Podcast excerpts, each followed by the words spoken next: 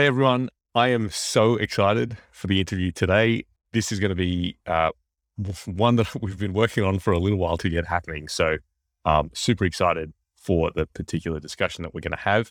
I'll introduce Tomek from ExxonMobil. He can actually introduce exactly what he does.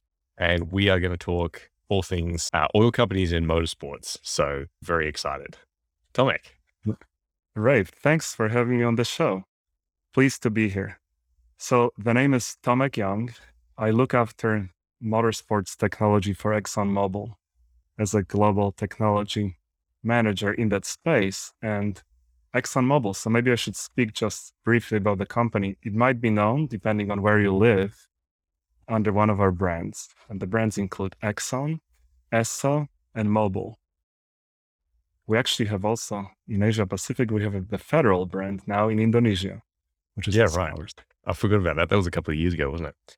So let's just get straight into it. I guess one of the questions that a lot of people might have is what exactly are oil companies doing in motorsports? And the reason I ask that is because let's say from uh, if I put my advertising hat on or my marketing hat on, if we slap a Mobil sticker on the side of a car, I would argue that most motorsport fans are well aware of who Mobil are. So you're preaching to the converted. So what exactly is the, the relationship that Mobil has with race teams and what's the nature of the sponsorship and all that kind of stuff? Wow, this is quite a question. And definitely there's this element of brand recognition that you try to gain through sponsorships and through partnerships that we develop. But maybe one one thing that I should touch on immediately as a technology guy, we are in it for technical reasons. Correct. So the technical arm of ExxonMobil, which is our research and engineering company, is in motorsports, supports motorsports to advance the science technology to develop molecules and compositions that give the user an advantage. And in this particular case, it would be a racing team or a racing enthusiast that's getting this advantage. But this type of work extends to other areas in which we work. So, it's fair to say that it's, it's almost like an excuse to do R and D. I know what you mean, but not entirely. Okay. If you look at if you look at lubricants development, these tend to be long-term projects. Yeah. Even in technology areas which are moving quickly, such as you know, passenger vehicles, where you're dealing with specification changes we can argue relatively often. Still, development programs take several years. If we look at GF6, GF6 Plus, you know, the, the recent ones, it took every company and additive suppliers multiple years to develop. In motorsports, the, tech, the technology is moving at a much faster pace. And that's one of the reasons it's so exciting for us. We can test things, we can iterate quicker. Second aspect that I would immediately touch on is the fact that being in that car, being in that motorcycle is not a given. The fact that you're a sponsor doesn't even automatically make it possible. You need to give the team an advantage.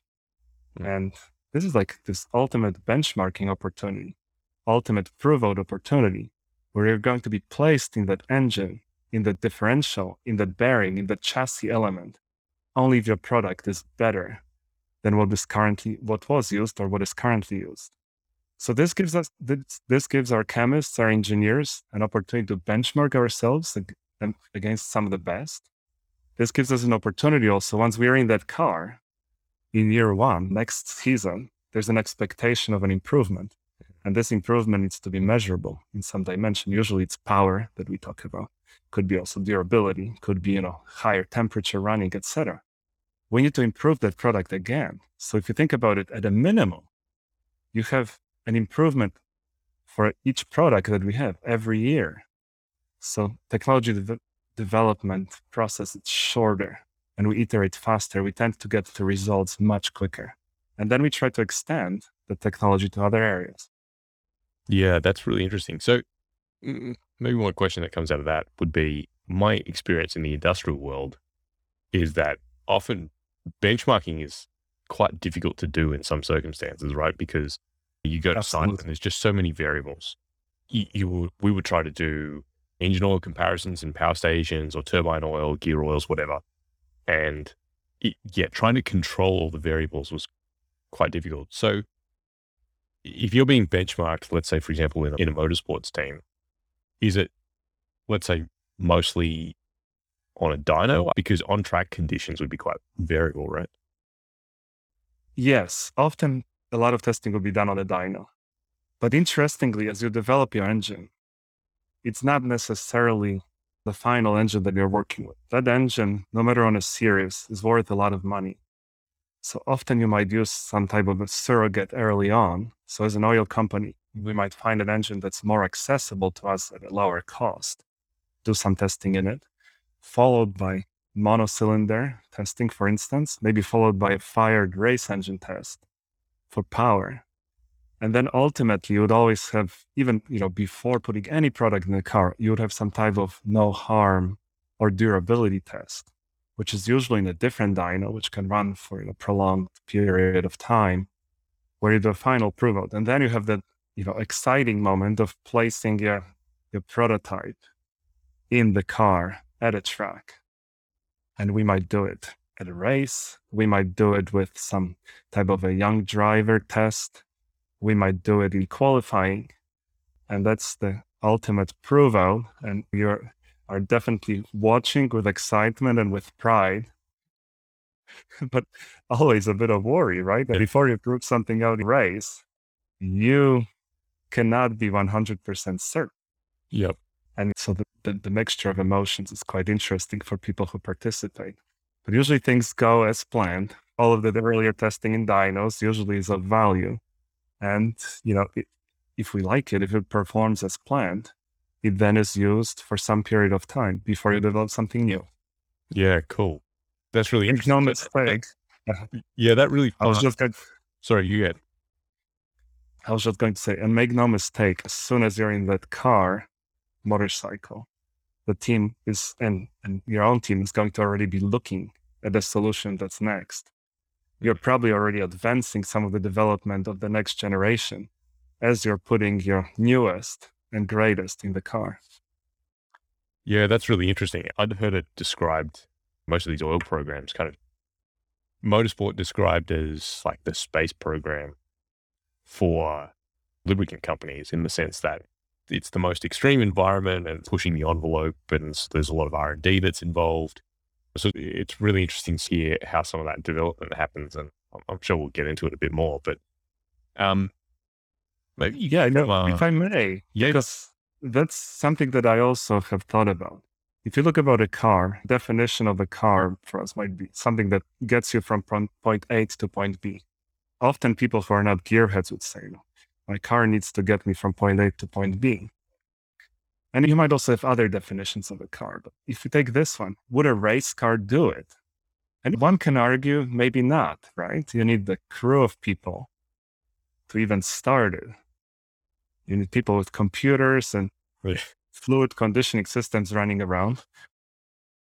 You might have not enough clearance. The car probably cannot go slow because there will be inadequate cooling. So these race cars are often really closer, maybe to some type of a space shuttle, spaceship technology. Certainly, you don't hold back technology wise in any of the spaces. So, lubricants, composite, bearings, engines, you use the newest, the greatest alloys, materials, lubricants that you can find. So one could argue that yes, this might be closer to some other areas such as, you know, space program yeah, than then than really just getting in your car in the morning and going to work. Yeah. Yeah, that's so interesting. They are definitely, you, you look at like an F1 or an Indy car, and that certainly doesn't look anything like a car that you'd use to get to work. One question I think that pe- people always have is uh, I think it, it's often sold to the consumer as a, let's say, a, sort of like a technology partnership. And especially in something like Formula One or IndyCar and NASCAR, the OEMs talk about the way that technical developments that they make on the cars eventually make their way into vehicles that we drive on the road, whether it's hybrid systems or new suspension technologies and all that kind of stuff. So, to what extent does that happen in engine oils? You know, you're iterating and uh, you're doing so on a quite a rapid basis. So, you know, how long, firstly, do some of those components ever make their way into consumer grades? And secondly, how long would that typically take? Like, is it, are we talking like a decade or something like that?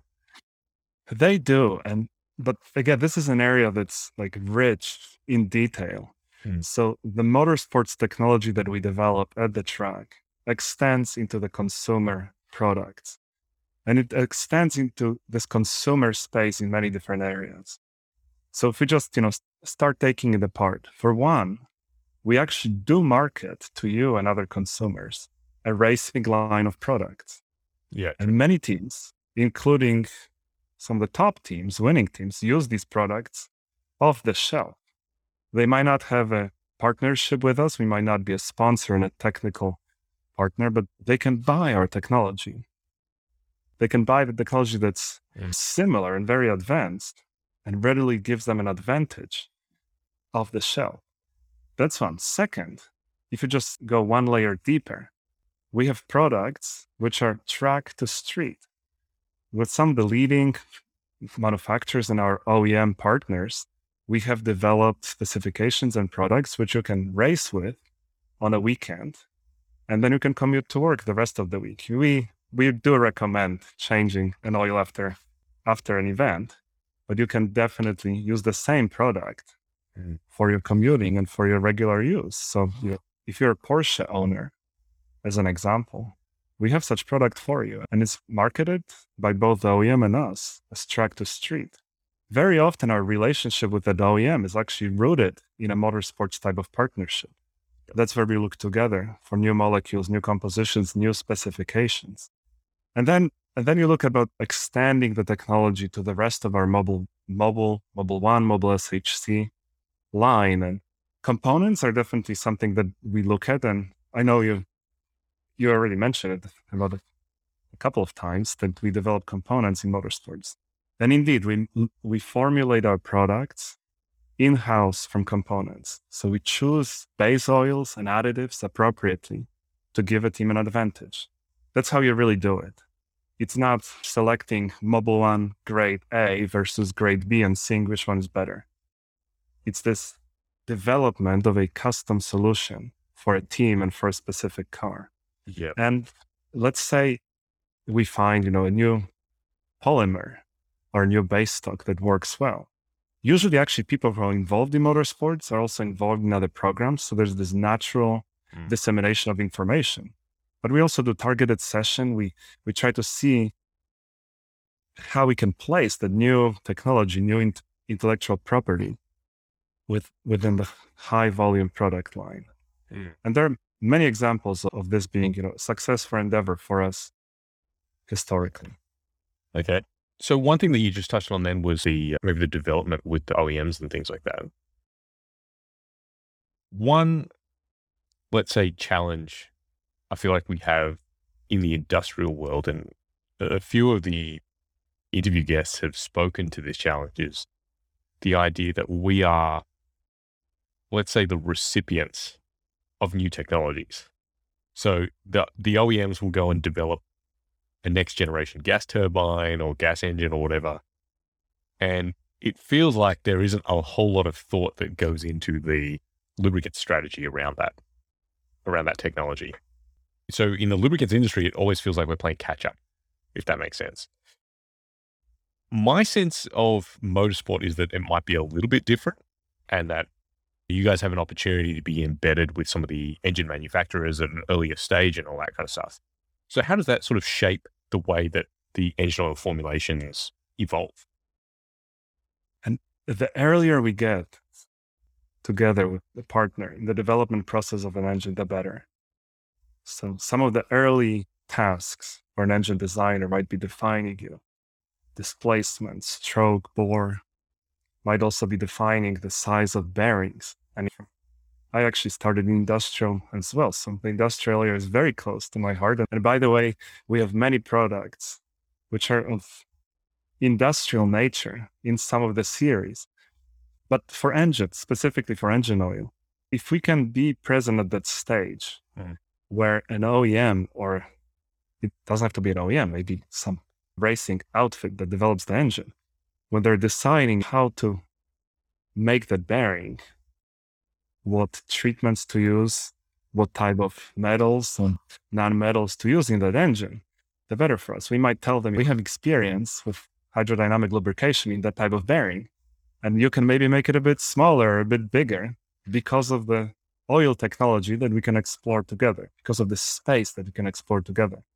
So at that point in a partnership, we actually keep our options really open. So we don't have a product in mind yet. Viscosity grade is not defined.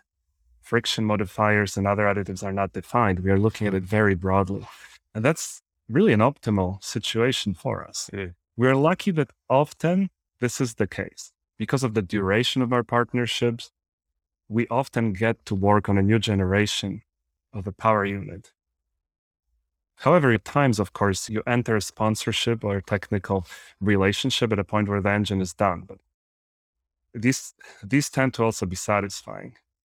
We are in it for a challenge, and we are often told now the products are, re- are optimized. There's not much you can do. ExxonMobil in that space, we love working with you. We want to see what you can do, but we are convinced Mm. what we have is optimized. This gets our creative juices going, and eventually a solution emerges. Make no mistake, that's true about technology in any industry. Eventually, a new solution emerges, which is better. That's just so exciting because it can be very different. Often it is very different than what you have used. And then again, you have this opportunity to maybe in two to five years or use it in your commercial product as well.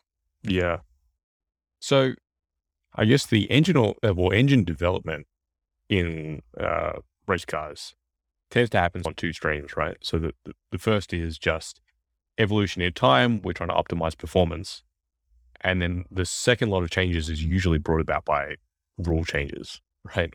Whether it's a standardization of an engine or homologation, there's infinite combinations of rules across the different motorsports. So how does how, do some of the rule changes shape engine oil strategy? The one that sort of most comes to my mind, just because I'm an F1 fan, would be the way that in F1 the teams are now allowed to use far fewer engines per season than they would have in the past. I, I think what back when I was watching in what mid two thousands, it was like an engine for every two races, and now it's what four engine blocks for the entire season or something like that. So, how does that kind of let's say trying to optimize between performance and reliability? How does how do you guys approach threading the needle between those two requirements? And right, this is a great question because it's an interesting area of motorsports and not just for Formula One, but for NASCAR as well. Since you touched on Formula One, you have this yearly allowance of three engines and really it's three power units. There's some more intricate detail to it. There are many parts of that power unit, and the number that you can use is on average three. And what happens is all of a sudden, in both NASCAR, Formula One, but also in any other series due to cost, Hmm. you're dealing with a situation where durability matters a lot. Your competitiveness during the season, your success season depends on how well you maintain these engines. And we know, of course, that these engines tend to degrade over time. So depending on the manufacturer, maybe your power goes down, or maybe you can deal with an increased chance of a catastrophic failure event. And, and certainly that's, I was excited about the question because it is an area that it's very close to our heart. Durability, use of components and use of base stock approaches that, which give you durability is something that we have worked on in the in the commercial, so the passenger vehicle, commercial vehicle space. So now we can almost extend our knowledge from our mainstream lubricants and bring them into the racing space. Yeah, If we can give the team peace of mind, it really is priceless. Yeah. I never really thought about that. So there, there is an opportunity for the development to go in reverse. So rather than from motorsport down, it's actually coming from the, the sort of the passenger vehicles up. Uh, Absolutely, because durability yeah. is so close. When you buy that car, all you think about is durability, you know, deposits and durability. And with our synthetic formulations of Mobil One, Mobil SHC, we, we really, Mobil Delvac, we, we cater to that need that every one of us has. And so absolutely, you can see the same, you can use the same knowledge. And I'm also thinking right away about used oil analysis, oh, which you have touched on. Yeah. I watched a few episodes, quite enjoyed it. We have some laboratories for these different racing series. And actually, mm-hmm. believe it or not, some of them are mobile. So we take analytical equipment around the globe and you know across the continent to be able to provide input into the team as the weekend progresses. Different engines might be used for qualifying, for practice, for racing. And we can take a sample of the oil from this hot car as soon as it arrives in the garage, test it, uh, put in our database. There's always somewhere. So you need a lot of experience. You need to be able to know from this data, this complex data set, how you're doing. And we collaborate with the team, with engine supplier, and to, you know, crack this data and decide can the engine be still used? How much power? Are we going to lose? Have this predictive ability, which lubrication scientists and engineers love so much. And used oil analysis can give it to you. Yeah, right. Yeah, I hadn't really thought about that because you're like on on passenger vehicles, we don't tend to do used oil analysis all that much. You often see used oil analysis results come up on like the Bob is the Oil Guy forum or something like that, but it's not it's not probably a, a standard part of the maintenance suite. So we're not certainly not doing anything predictive in the way that we would in the industrial space. So it, it's interesting to see a lot of those themes carried over to motorsport, and it probably has to be more instantaneous, right? Like with with industrial, you send off your sample and it comes back a few days later, but by that time the race is over. Your mobile labs are probably having to do it on the spot. Yeah, that's exactly right. In real time. So we not only take samples, but we actually have these sort of high grade analyzers that you would see in a lab, not in an industrial setting. So often these are not portable pieces. We make them portable, but they come straight from a chemistry lab. And but we can still offer these results you know, to ourselves, to the partner, to the team within minutes or tens of minutes. Maybe more of a like a not necessarily business question, but a question about um, some of the different categories that you'd support. Mobil may either supply or have a technical partnership with multiple teams on the grid. Yes. So, how do you guys manage that relationship? I'm assuming that you're covered by all the standard NDAs and things like that, non disclosure agreements, so that you're not sharing information between the teams and all that kind of thing. But I guess what I more wanted to ask is about how different are their philosophies to, let's say, engine oil development? Do you see a wide disparity? You might be supplying two teams on the grid and they want completely different things out of their, their oils, or do people tend to request the same performance metrics? You need to look at a race car holistically. And we have used the, we spoke about the engine, but really you need to look at the race car and the race series that it is in, even the race track, to be able to decide, to be able to really guide your development towards an optimized product. And because of that, the team strategy, surface treatments, designs, um, aerodynamics, cooling, mm. oil supply, oil extraction, all of these elements are going to define the environment that the oil is in. Even the way the team drives. Some of the shortcomings they might have, maybe in some type of downforce in a curve, they overcome, but by straight line speed. And a different team might r- rather go after agility in turns. And this changes the appetite of this whole package when it comes to lubricants. And it really does. Yeah. So lubricants, even in the in the same series. And by the way, we often separate these different areas, have different people working with a, with a given team. But what you see is shockingly, the oils might be completely different. And we often think about how are they different? We might think about viscosity and elemental composition, completely different, right? Not just adjacent viscosity grades, but maybe viscosity grades that are on opposite side of the spectrum. And maybe one team having separate products for certain type of race versus another team preferring just having one product. And honestly, I could go on and on, but it is amazing. Yeah. The product that you end up with after, especially you know, a few years of a collaboration, it truly is specific to that team. I don't know if we have a situation where we have a different product per driver, but I bet you if you spend enough time, yeah. enough resources, you probably could do it. Okay, so that makes me think of a whole bunch of questions. um, namely, um, so the reason I want to ask this is because I, I'm getting to what I want to ask is about uh, formulation philosophy in the industrial world and how tailored could we get. So the first question I need to ask you is when you were coming up with these new formulations, how much can it be, let's say, a computer driven exercise?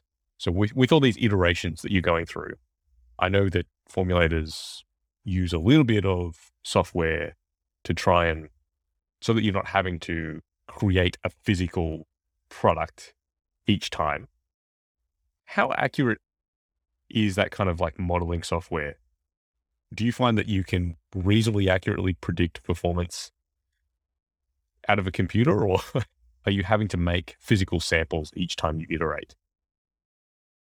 You you tend to do both, and I think these are some secrets that are really close to the heart of of of participants in this industry. But clearly, computer modeling of you know physical properties and chemical properties, and then performance in finished mechanical system is something that if you can crack the code, make it happen, it gives you a huge advantage because okay. all of a sudden, instead of making multiple blends and running tests, you can predict properties. Yeah. Do we do it in in in Mobil in the area of motorsports? Definitely. Prediction of physical properties, of chemical properties, is often an area that's a little more advanced. When you look at the science, the physics, the chemistry of a fired engine, it is so complex mm-hmm. that there's a lot of good attempts and you can look at specific elements of that engine but having a you know really comprehensive model i think is still not easily achievable. So you know investing in a one generation of engine for racing uh, might be hard. Yeah. The reason why i was asking is because obviously with your background in industrial as well i was wondering how far away are we in the industrial world from having tailored formulations to to people's applications? Because that's one thing that we do find in the industrial world is that, and this is true of all the oil companies, right? You get, let's say, for example, for gear oils, you get a choice of, let's say, four different series, and there are the iso viscosity grades, and have at it. But going back to what how we were discussing all the different variables that go into performance, one company may run their gas turbines completely differently from another company and so they see different performances out of the oil package. So it would be, yeah, it'd be interesting, an interesting exercise to iterate as fast as you do with a, with a race engine and but apply that to, to the industrial world. Definitely, almost extending this motorsports philosophy and pace into the industrial world. That's something that, you know, perhaps with advancement in manufacturing and if we change the approach, that maybe would be achievable. We are a company of huge scale. We, te- we have a very large portfolio of hundreds and, and hundreds of products for various applications. They do work well. We select many of them actually as first iterations for some places in the car, looking maybe at hydraulic fluid demand or mm-hmm. greases. You would first look at a product that we have and then tweak it and modify it. Eventually, it's going to be different, and eventually, maybe full circle the commercial product becomes different. Is this an opportunity? Being a a formulator in my past, I think that's something to look at. And could one create a new manufacturing paradigm where this is e- achievable? Yeah. Perhaps. Yeah. Fun to think about. So the, again, speaking to to the future, um, a lot of the different race series have big rule changes coming up. Yeah. F1 has obviously pushed, well, most of the race series have pushed a lot of the rule changes as a result of COVID. They've, they've ex- sort of extended the current rule paradigm for an extra year. There's obviously a lot of talk in F1 about the big rule changes coming up in 2026, but also the new cars in 2022. NASCAR, similar thing. We're going to what generation seven, I think, of the, hmm. the NASCAR technology. Yes. How much can you talk to how that changes, let's say, the oil strategy? The changes in the, the engine and the car overall so big that you're basically wiping the slates clean and starting again? Or is it an exercise in adaptation? The cars are changing dramatically. So use the example of F1 and NASCAR. We are going to, it's still a tubular chassis, but that's probably about it when it comes to similarities. the body is manufactured different, completely differently, and it's a one piece and it looks more like a road going car. I think it will get a lot of us excited because the product, the 2022 NASCAR, is very relatable. You probably would want it in your in your garage all of a sudden. But you know, you look under that, you look under the chassis, the engine remains. The engine is similar, the same. There's some power adjustments potentially that are still being discussed. There's cooling adjustments.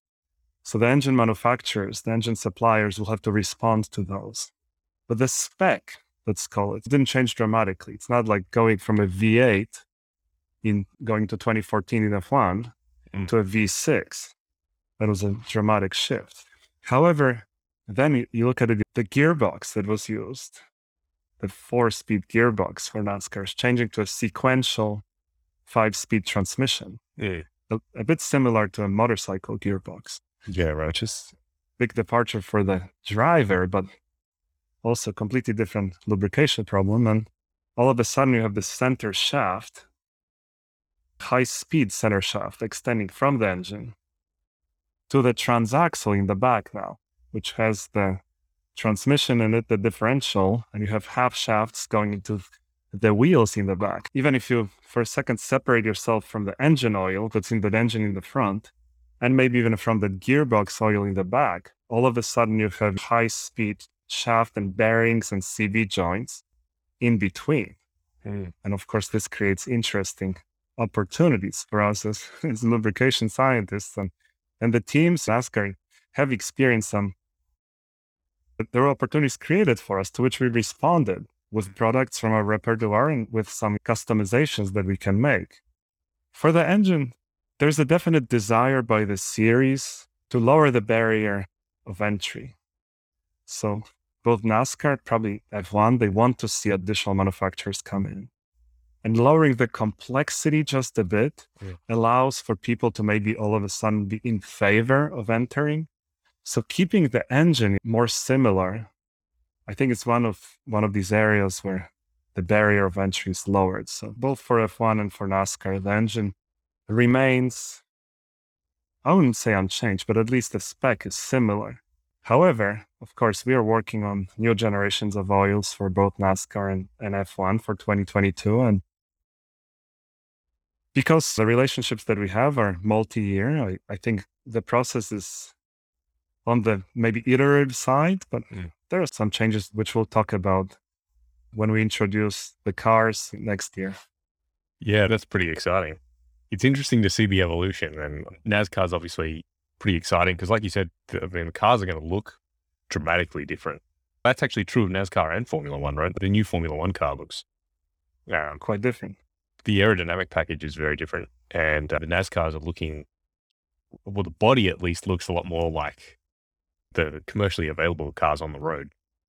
So I think there'll be some really interesting changes. And then obviously F1 into the future, there's talk about removing the MGUK and the MGUH, you know, to try and, like you said, lower the barriers to entry. But we'll see how that, we'll see how that all shakes out. One thing I was going to ask you about, actually, I don't know if you can actually, I don't know if you can speak to it. to be honest. There was a bit of press earlier in the year about Mobil's involvement with the Red Bull team and some performance advantages that had been gained as a result of some formulation changes to the oil. The talk in the press, at least, was that you had pulled some additive components from, uh, let's say, outside of the typical industry. And the talk was that it was pulled across from the cosmetics industry. Are you able to talk about that at all? Or are you, is it cone of silence and you're covered by non disclosure agreements? this was one of these moments where you watch the car with you know this added pride. We did introduce an upgrade earlier this year to the oil, and indeed, one of the the molecules that is used in that formulation was borrowed from cosmetics industry, so was not traditionally used, at least by us ever, mm. in the space of, of lubrication. And when we look for opportunities with these products that we develop, for improve, look for opportunities to improve performance. Ultimately, the molecular composition is one of the areas where you can deliver differentiation. And what we discovered as a company, and I think this is really historically true in many areas, finding new molecules can change the game. And I think this is probably probably true for Mobil going really far back. I, I, know the origins of a lot of our products were in like Arctic environments, and we discovered the synthetic molecules, so the ones that previously didn't even exist. They were created in a plant, give you an advantage in these environments. Then we extended these advantages to energy efficiency and fuel economy, gave our customers measurable savings, gave drivers measurable savings in fuel economy. And but we continue searching. So the motorsports team is looking at a lot of different molecules and we find some patterns. We develop these structure relationship molecule properties. So we look at, you know, changing structure of a molecule in some measurements, then try to normalize for the various shapes and sizes of the molecule and try to develop some understanding of how the molecular structure, the interconnectivity of these atoms contributes to performance. And when we find a pattern, then we look for the extreme molecule. And often this molecule is not something that we have used in the past. And, and we go get it and find a company that manufactures it, maybe ask our colleagues within the chemical company to make it for us and start testing it. And in particular, earlier this year, we found an oil which worked very well in the changed Honda engine. So the engine design of our B16B car was was refined for 2021, and the engine was actually was changed quite a bit by Honda. Spoke about it. You can find it in the press. The smaller package that they developed changed the aerodynamics of the car, yeah. and we tailored the oil to allow for that smaller package to still perform reliably, and the whole combo worked. And there was a ton of testing, let me tell you. Dozens of candidates, a ton of testing, and still a little bit of emotions when the oil was going into the car. But we very quickly decided that this was it. And the partner we are we are racing with that oil. Yeah, it's really interesting.